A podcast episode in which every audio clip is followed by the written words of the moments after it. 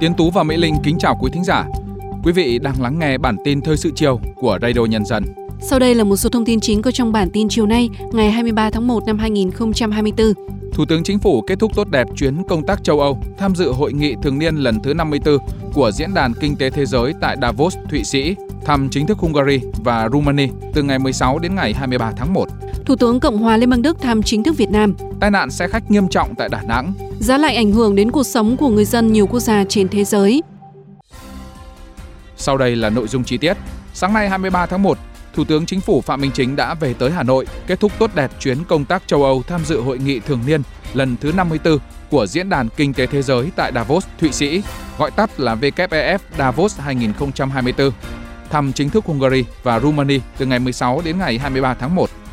Cả chuyến công tác của Thủ tướng Chính phủ Phạm Minh Chính có hơn 60 hoạt động, trong đó chỉ 2 ngày làm việc tại Davos, Thụy Sĩ, Thủ tướng đã có lịch trình dày đặc với hơn 30 hoạt động.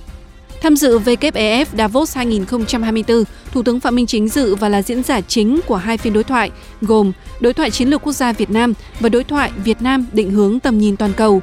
Cùng với đó, Thủ tướng cũng dự và phát biểu tại các hoạt động khác trong khuôn khổ hội nghị. Có hơn 20 cuộc tiếp xúc gặp gỡ với lãnh đạo các nước, các tổ chức quốc tế, các doanh nghiệp hàng đầu nhằm làm sâu sắc hơn nữa quan hệ với các đối tác trên nhiều lĩnh vực, đặc biệt là hợp tác kinh tế thương mại, đầu tư, khoa học công nghệ, chuyển đổi số, chuyển đổi xanh, y tế, sở hữu trí tuệ.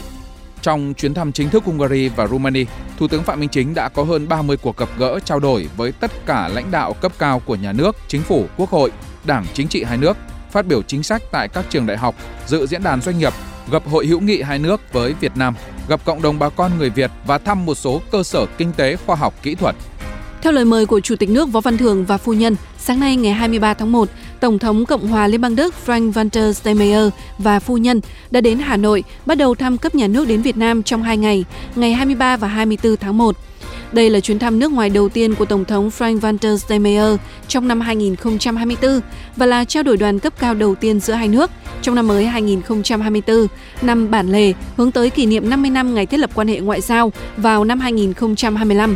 Đây cũng là chuyến thăm thứ hai của một Tổng thống Đức tới Việt Nam trong lịch sử quan hệ hai nước kể từ khi nước Đức thống nhất. Theo chương trình dự kiến, Tổng thống Frank Walter Steinmeier sẽ hội đàm với Chủ tịch nước Võ Văn Thưởng, hội kiến Chủ tịch Quốc hội Vương Đình Huệ, gặp các lãnh đạo cao nhất của Việt Nam để trao đổi về các biện pháp thúc đẩy hơn nữa hợp tác song phương trên nhiều lĩnh vực và các vấn đề hai bên cùng quan tâm trên trường quốc tế, trong đó trọng tâm là hợp tác kinh tế thương mại. Chuyển sang các tin tức đáng chú ý khác, Dạng sáng nay ngày 23 tháng 1 tại cao tốc La Sơn Túy Loan, huyện Hòa Vang, tỉnh Đà Nẵng, xe khách 45 chỗ ngồi của nhà xe Quỳnh Hương chạy tuyến Đắk Lắk Hải Dương do tài xế 36 tuổi điều khiển chở 22 người đã lao xuống vực sâu. Vụ tai nạn khiến hai người tử vong tại hiện trường, 20 người bị thương được đưa đi cấp cứu tại các bệnh viện. Nguyên nhân sơ bộ ban đầu, theo báo cáo của Bộ Công an, do trời mưa, sương mù làm hạn chế tầm nhìn, lái xe buồn ngủ nên gây ra tai nạn.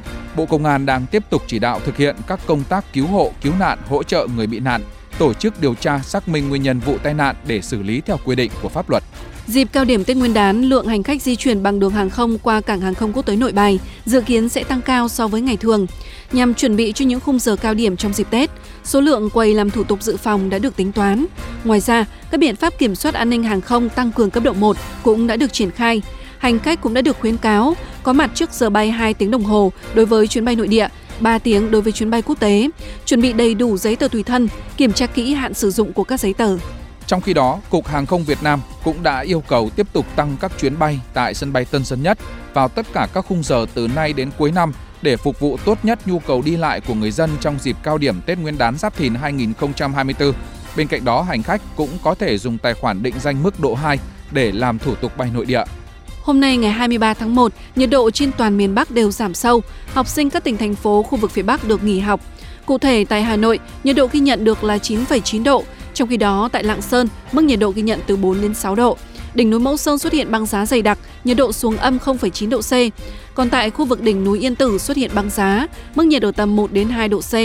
Các cơ quan chức năng khuyến cáo người dân cần chủ động giữ ấm cơ thể, hạn chế ra đường, đặc biệt là người già và trẻ nhỏ.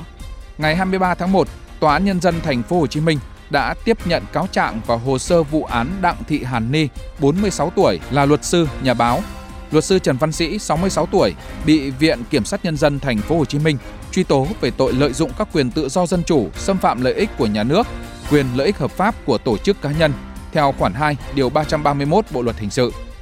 Cáo trạng xác định các bị can Đặng Thị Hàn Ni và Trần Văn Sĩ đã lợi dụng các quyền tự do dân chủ, thực hiện nhiều buổi livestream trên không gian mạng, phát ngôn có nội dung bịa đặt, biết rõ thông tin không đúng sự thật hoặc thông tin chưa được kiểm chứng, xúc phạm nghiêm trọng uy tín danh dự cá nhân, đưa lên không gian mạng những thông tin thuộc bí mật cá nhân, bí mật gia đình và đời sống riêng tư của bà Nguyễn Phương Hằng và ông Huỳnh Uy Dũng chồng bà Hằng trái quy định của pháp luật. Quá trình điều tra, bị can Đặng Thị Hàn Ni, bị can Trần Văn Sĩ không thừa nhận hành vi của mình là vi phạm pháp luật. Tiếp tục chương trình với phần tin quốc tế. Liên minh châu Âu EU đang xem xét kế hoạch mới nhằm tăng cường viện trợ quân sự cho Ukraine. Nguyên nhân là do gói viện trợ trị giá 50 tỷ euro được đề xuất cho Ukraine vẫn bị Hungary phủ quyết.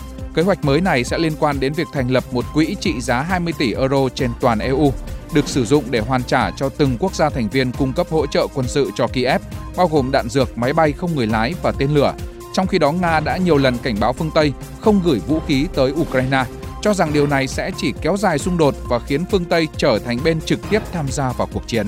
Các lực lượng Mỹ và Anh tiếp tục thực hiện một đợt tấn công mới nhằm vào các cơ sở của Houthi ở Yemen.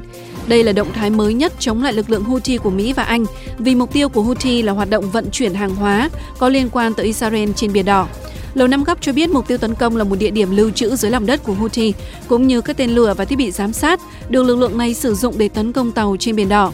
Trong khi đó, thì Bộ Quốc phòng Anh xác nhận đã tấn công nhiều mục tiêu tại hai địa điểm quân sự gần sân bay Sana. Theo truyền thông Mỹ, ít nhất 95 trường hợp tử vong có liên quan đến thời tiết giá lạnh trong tuần qua, trong đó nhiều người thiệt mạng do bị hạ thân nhiệt hoặc tai nạn ô tô. Trong bối cảnh băng tuyết bao phủ nhiều khu vực, riêng ở bang Tennessee đã có 27 người thiệt mạng. Ngoài ra, còn có các trường hợp tử vong khác ở Arkansas, Illinois, Missouri, Oklahoma và Texas. Các bang cũng bị ảnh hưởng nặng nề bởi bão mùa đông. Các cơn bão này còn gây ảnh hưởng tới sự kiện thể thao cũng như cuộc bỏ phiếu của Đảng Cộng hòa và Đảng Dân chủ để chọn ứng cử viên của họ trong cuộc bầu cử tổng thống Mỹ năm 2024. Trong khi đó, tại Hàn Quốc, Cơ quan khí tượng quốc gia Hàn Quốc thông báo nhiệt độ ghi nhận sáng cùng ngày ở thủ đô Seoul là âm 13,9 độ C, song độ lạnh cảm nhận thực tế xuống tới âm 21,7 độ C khi trời rét đậm tiếp tục ảnh hưởng trên toàn quốc. Các thành phố lân cận thủ đô Seoul như Incheon và Suwon đã ghi nhận nhiệt độ giảm xuống lần lượt là âm 13,1 độ C và âm 12,8 độ C. Lượng tuyết có thể rơi dày tới 20 cm tại một số khu vực ở phía bắc Jeolla, thậm chí là lên tới 50 cm ở một số khu vực vùng miền núi thuộc đảo Jeju trong nhiều ngày tới. Giữa bộn bề công việc, giữa những áp lực của cuộc sống, đôi khi chúng ta bỏ lỡ những dòng thông tin hữu ích trong ngày. Hãy để Radio Nhân dân giúp bạn tiếp cận với những thông tin để mỗi phút chúng ta không bỏ qua bất cứ một thông tin quý giá nào. Bật Radio Nhân dân vào mỗi buổi sáng và chiều trên các nền tảng số hiện đại nhất để cập nhật những tin tức chính xác và hữu ích. Radio, Radio Nhân dân đồng, hành cùng bạn, dù bạn ở đâu. Thưa quý thính giả, chỉ còn hơn nửa tháng nữa là đến Tết Nguyên đán Giáp Thìn 2024. Thời điểm này, người dân trồng hoa cúc ở xã Bình Thành, huyện Tây Sơn, tỉnh Bình Định đang tích cực chăm sóc hoa, thực hiện các công đoạn cuối cùng để cho ra mắt những chậu hoa cúc đẹp nhất, phục vụ khách hàng trong dịp Tết năm nay.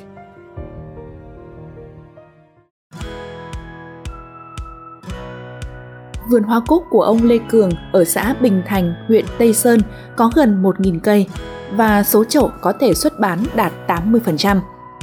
Những ngày này, tại vườn cúc của ông Cường, nhiều người tập trung tỉa lá, lặt nụ phụ.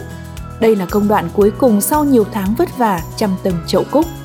Ông Cường chia sẻ. Thứ nhất là giống, thứ hai là phân lạc. Phân thì mình vô cho điều độ. Ví dụ một tầng là mình vô một lần thì một tầng là đúng một tầng.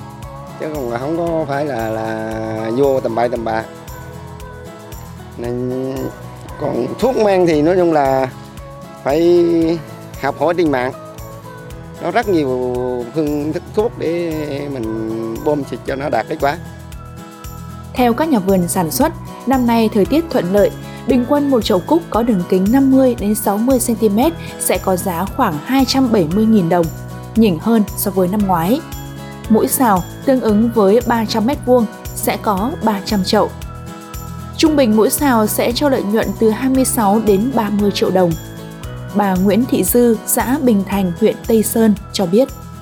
đang là lật kho chọn hoa hy vọng là năm nay là hoa bình định là đạt theo ông Thái Văn Điểm, Phó Chủ tịch Ủy ban Nhân dân xã Bình Thành, huyện Tây Sơn, năm 2021, xã Bình Thành tiến hành quy hoạch khu đất rộng 4 ha ở thôn Kiên Long thành vùng trồng hoa cúc tập trung.